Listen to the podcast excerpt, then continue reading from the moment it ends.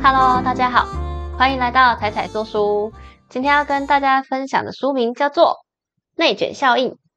最近常常在网络上看到“内卷”这个词，我本来以为它是一个新的词，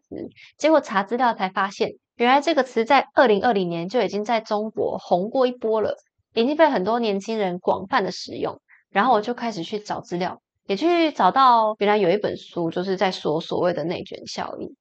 我看了才知道。原来内卷的原文是 evolution，其实在大概二十世纪初就已经开始有被使用了。一开始是用来描写一种文化概念。那到底什么是内卷效应呢？我用一个简单的案例来举例。明明公司规定的下班时间是六点，你也已经忙完手上的事情了，可是左看右看。偏偏其他同事都还没下班，每个人都还在位置上，看起来很忙的样子，搞得你也不敢收背包，不然好像你第一个走，显得你很不认真。虽然你很怀疑留下来的人真的有在忙什么重要的事情吗？另外举个案例，像内卷也已经深入一般的家庭教养喽。之前我妹大学的时候到国小实习，教小朋友英文，小一吧。回想我小一的时候还在学什么 A B C Apple Book。现在一年级的小朋友的班级却抱怨这太简单了，他们补习班都教过了，他们已经开始学什么动物啊、长颈鹿、犀牛这种很长的单字。然后妹妹追问之下才发现，班上大概有九成以上的小朋友都已经有提前补习了，只有一到两个小朋友没有补习，所以就形成了一个很奇怪的现象：这些小朋友明明是跟着学校进度在学习，可是他们却一开始就落后进度了。作者王维，他是中国憨客酱酒的创办人。这是一间白酒工厂，他们在白酒市场已经很竞争激烈的情况下，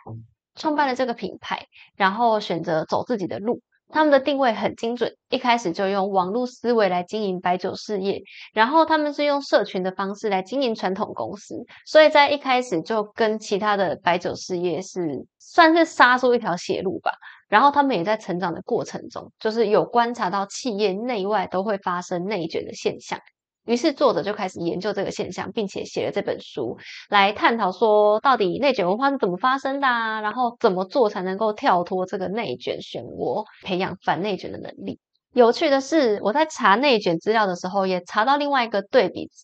一样是被用在形容八零年代的年轻人，一开始也是从中国传回来的，叫做躺平。躺平族最近也很红，内卷指的是过度竞争，那躺平则是反过来，它是一种放弃竞争的状态。通常就是拿来讲说，比如说很多刚毕业的年轻人，一开始是抱持着梦想，然后觉得我要靠我的学经历，投入努力的工作，来帮自己的未来打拼，实现更美好的未来。结果没想到却要经历一连串内卷的这种过度竞争。最后发现，其实努力不一定会有结果，因为这个市场已经很饱和了，那也不缺人才。最后就对现实环境失望，转而不再追求符合社会的期望，而决定躺平，无欲无求。我够活就好了，我也不想要再追求更成功了。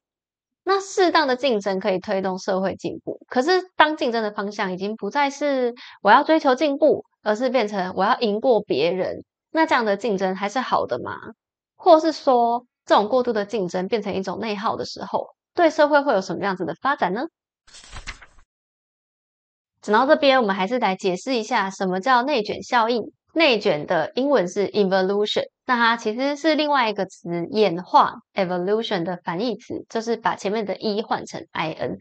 所以它一开始就是有退化或是对内演化的意思。在一九三六还是三七年的时候，有一个美国人类学家来阐释一种停滞的文化现象。他有观察到古代有很多留下来的考古遗迹，发现当文化进展到一个最终形式的时候，最后会局限在内部，很难有新的突破，只能在里面的复杂度上发展，却没有办法转换成新的文化。我知道这句话应该不太好理解。我用中文再说一遍，就是我们可以参考像是毛利人的很复杂的图腾装饰，都很漂亮哦。可是你认真看，它里面很复杂，但是外形都差不多。或是像哥德式建筑那种美轮美奂的，然后尖尖的建筑雕刻，然后里面很细。可是你仔细看，它的大框框或是图腾的框框都差不多，没有变化。他们只能在里面的复杂度上面追求细节，可是却没有办法突破整个建筑啊，或是那个图腾的框架，就是这种概念。内卷，你只能往内发展，没有办法再往外发展。后来经济学家也在农业生活有观察到这个现象，他们观察了印尼的农民。他们发现，印尼的农民几个世纪以来都种植稻米为生。随着当地社会的复杂度增加，人口增加，农民需要更多的收入，所以他们在稻米上就不断发展，还发展出不同的耕法，然后农田的分法，或者是什么水耕、什么耕、什么耕。他们努力的不断想要养出更多的稻米，却从来没有想过是不是要种点别的，重点经济作物或者是输出什么的，就是没有想过。这就是内卷，他们没有办法跳脱当时的思维模式。以前的人怎么做，我现在就怎么做，没有想过有别的可能性。延伸到现在的话，内卷也被形容成一种白热化的竞争。也就是说，我们社会上每个人其实我们的思维模式都受到现在这个时代发展的限制，而且我们也接受着相同的社会期待。你想到的东西，大家也想得到，然后你努力，别人比你更努力。最后，其实，在资源饱和的情况下，你努力的方向只能转变成。我要怎么样赢过旁边的人？我要怎么样让老板注意到我？大家不是把时间拿来研究我怎么样提高自己的品质，怎么样增加自己的创意，而是互相消耗，然后互相比较吧。最后就是对个人或是对社会都不是太好的结果，导致大家都很累。其他像是企业之间的斗争也有明显的内卷。我们刚刚提到的可能是个人，比如说企业内部同事跟同事之间的竞争，或是同学跟同学之间的竞争。那如果有看到企业以外，就是企业跟企业中间也有很明显的内卷哦。例如，当某一个企业它发现一个能赚钱的新市场，它开始有了初步的发展，开始赚到钱之后，其他人很快就会发现，并且很快的加入战争嘛，就是要一起瓜分市场啊。等于你原本的公司跟新加入的公司之间，为了要抢占这个市占率，要能够先获得一席之地，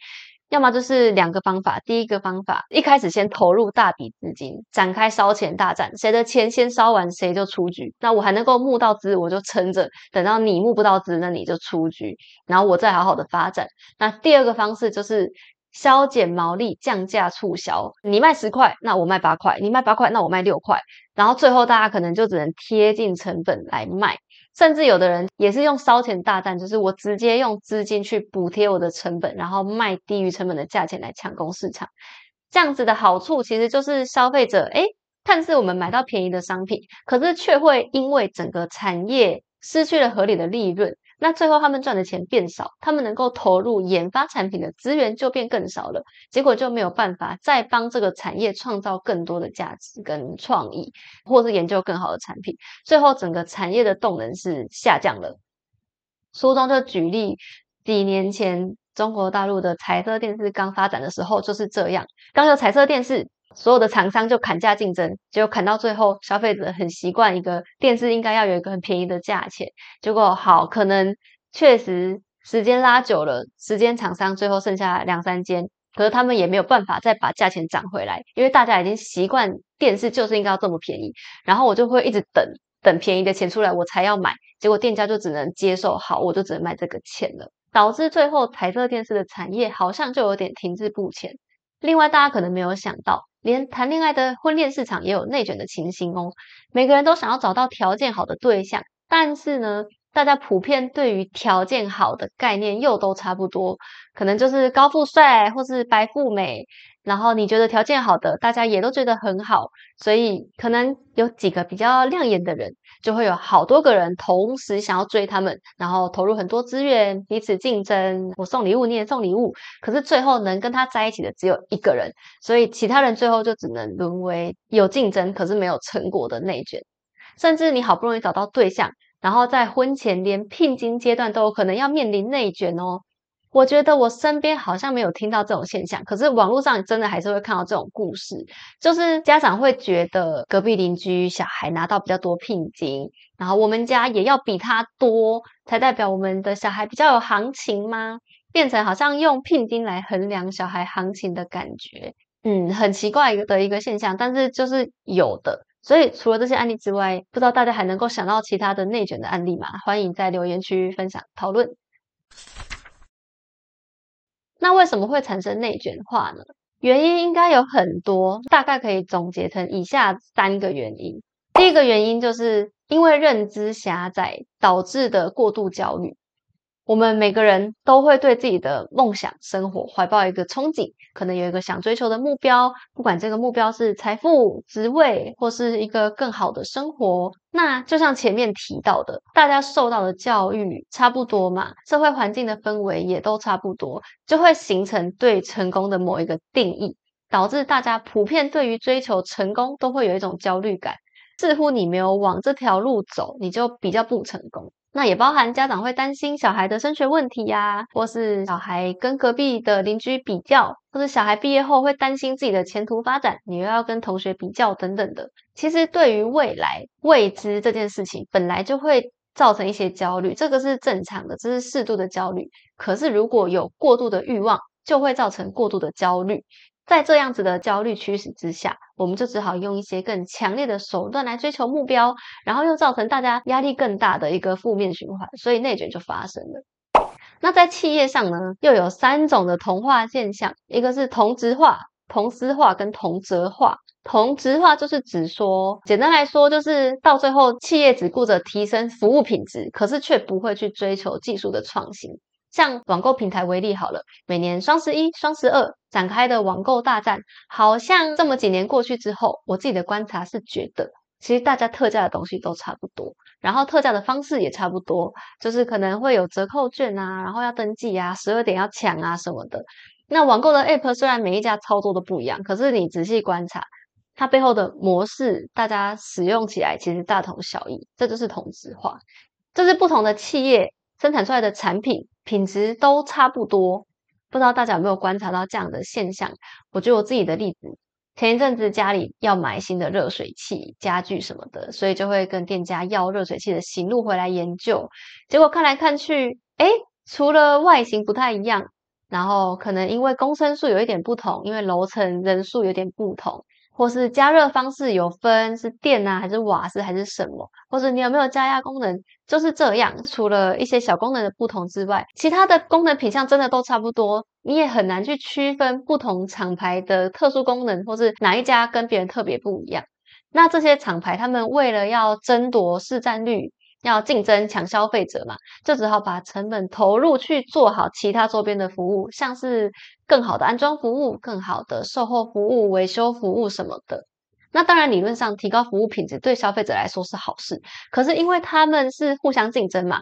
所以他虽然提高服务品质，也没办法提高售价，他还得去从自己其他的成本来压缩，然后补贴这边的开销。结果就牺牲掉可能研发啊创新的资本，最后就跟前面讲的彩色电视故事一样，他们并不能够提升整个产业的整体创新。同思化呢，这个思就是思维思考方式的意思，也就是说，虽然不同企业之间或是不同老板，他们表达出来的话虽然不一样，可是背后的思维逻辑、思维模式却是差不多的。我们先撇除有一些市面上可能有刻意模仿的产品不说，我们就来谈，在同一个产业里面，如果企业老板的经营思想都差不多的话，会发生什么事？最后大家都会不小心产出差不多的产品。比如说，很多保养品公司都不约而同的推出了小什么品、小差品。替换颜色这样子，为什么会不约而同推出这种品？就是因为帮你自己的产品取一个昵称，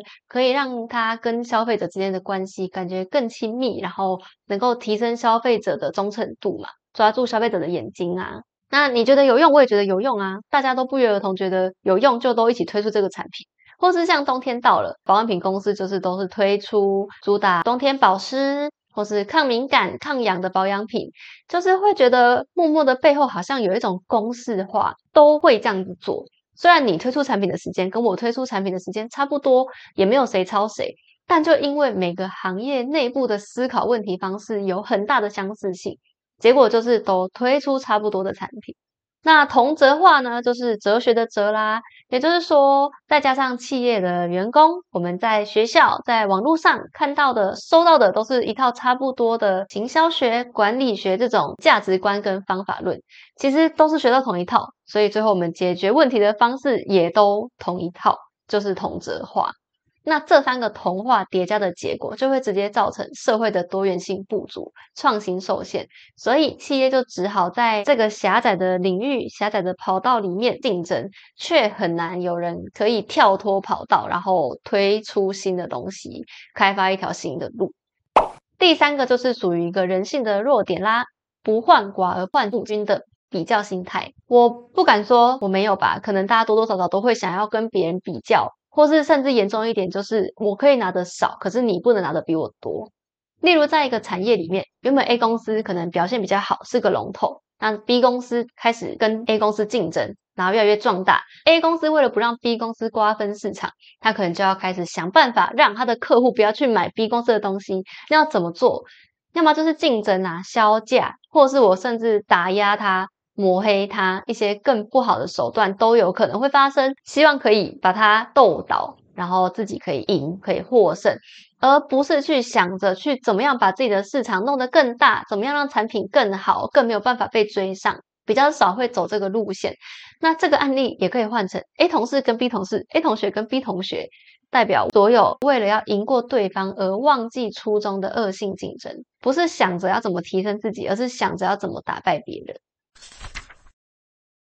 那要怎么样反内卷呢？刚刚讲了很多内卷的坏处了。虽然内卷其实只是一种竞争的方式，可是演变成太激烈就不会是一个好的方式。作者在书中提出了六种反内卷的方法，不过他是比较偏向用在企业上，因为他们自己就是在白酒产业中经历了这种问题。那我这边就挑出三项，我觉得比较也可以适用在每个人身上，除了企业之外，大家都可以用到的反内卷概念哦。第一个是量身打造自己的使命，因为我们世界上每个人都是独一无二的嘛，我们有不同的出身、不同的个性、不同的生长经历，就连双胞胎都很难长得一模一样，所以绝对没有一套标准适用所有人的。虽然刚刚都说我们都受到同一套价值观影响，可是最后却不会有一套价值观可以套用在所有人身上。所以，我们不需要看别人怎么做，就觉得我们也应该要这么做。好，虽然这么说真的很老套。可是我觉得大家真的应该要正视自己内心偶尔冒出的那个声音。你有没有真的很想要做的事情，却迫于现实状况只能忽视它？那很可能就是你的使命啊！因为如果我们心中有一个明确的目标，告诉你说你应该要走这条路，那你就不需要盲目的跟着这个社会告诉你的脚步来前进。你比较不容易受到外界资讯的干扰，而能够坚持你真的想做、你觉得正确的事。更重要的是，这样你才可以发挥你的专长啊！但是如果有人还没有找到自己的使命，也没有关系，随着生活经验的累积，自然而然就会发现了。希望大家在找到自己使命的时候，可以勇敢的正视它，正视你的声音，而不是听这个社会告诉你要怎么做的声音。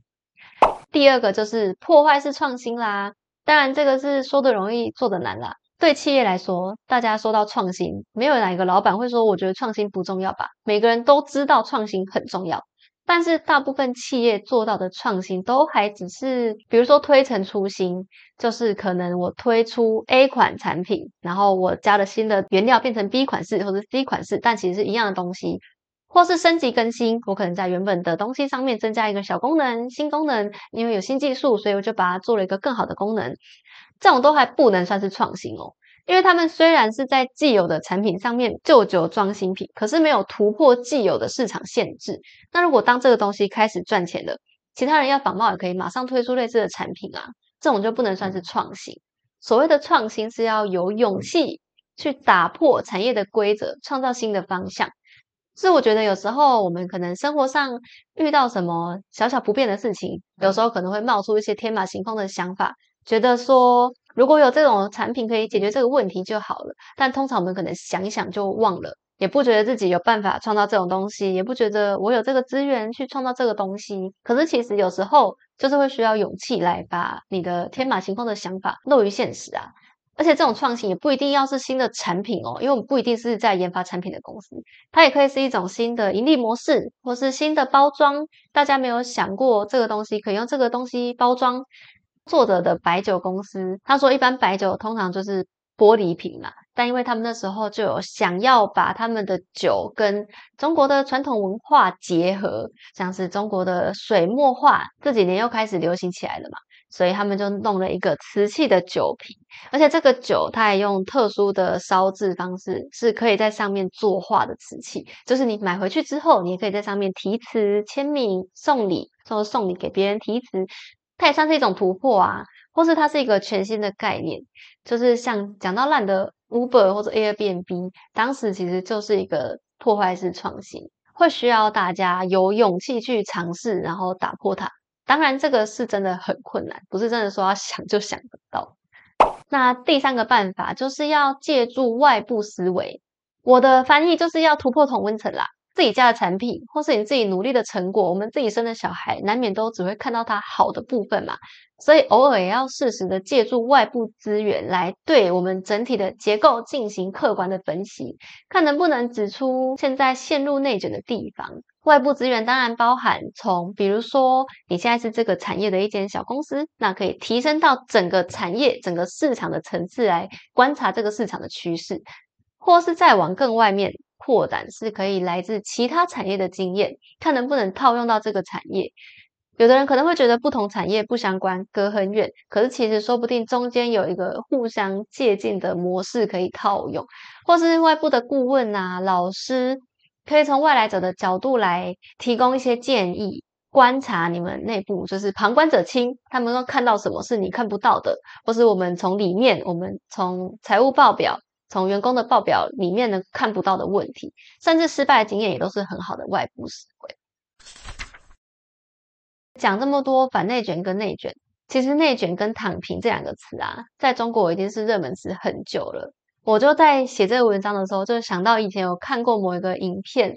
画面是中国某图书馆早上门一开，所有学生像打仗一样冲进去占位，可见他们当时考高考还是考国考什么的压力非常大。然后新闻也有报道过，北京清华的卷王同学连骑脚踏车的时候都要开着电脑在前面看。虽然他后来受访的时候是有说，他当时只是因为有城市在跑，没有办法中断了。但是就是这种案例也不是只有一个啊，他们整个把时间利用到极致，就是竞争非常的激烈，然后也引起广大的回响。所以那时候我记得身边的老师、家长什么的都还跟我们讲说：“你看人家小孩那么认真，台湾年轻人只知道打电动，只知道小确幸。”介绍到这边，我就想到另外两个词，其实台湾人也用很久了，刚好就是可以对应到内卷跟躺平。我们用的是内耗跟小确幸。几年前，台湾流行所谓的小确幸啊，就是大家放弃追求大富大贵，或者是我们只想要好好的享受生命中微小的小幸福，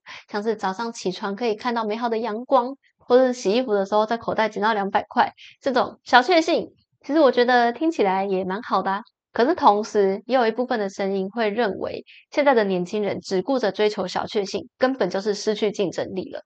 真的是这样吗？竞争力当然有它存在的必要，可是过于不及都不是好事嘛。过度的竞争会让原本已经饱和的市场变成一种恶性竞争，那市场并没有因此而变大，需求也没有因此而增加。每个人都付出了很多的精神跟劳力，却没有提高整个产业的产出跟个人的所得，只是让所有身在其中的人都精疲力尽而已。我们都是消费者，我们享受着。因为企业内卷而看起来更便宜的东西，可是我们也都是努力工作的人，我们投入劳力，却只能不断的投入更多。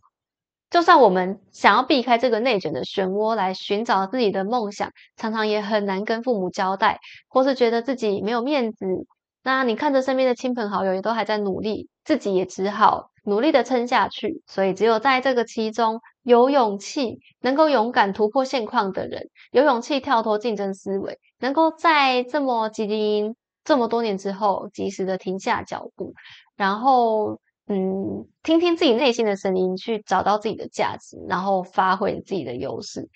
才能够在这种两种极端，就是内卷跟躺平中间的不平衡，来取得自己的平衡吧。希望大家可以走出自己的路，然后带来你自己真正需要的成长，而不是社会需要的成长啊！希望这个影片可以给大家带来帮助啦！喜欢的话记得帮忙按赞、分享、开启小铃铛，分享给你的好朋友。我们下次见喽，拜拜！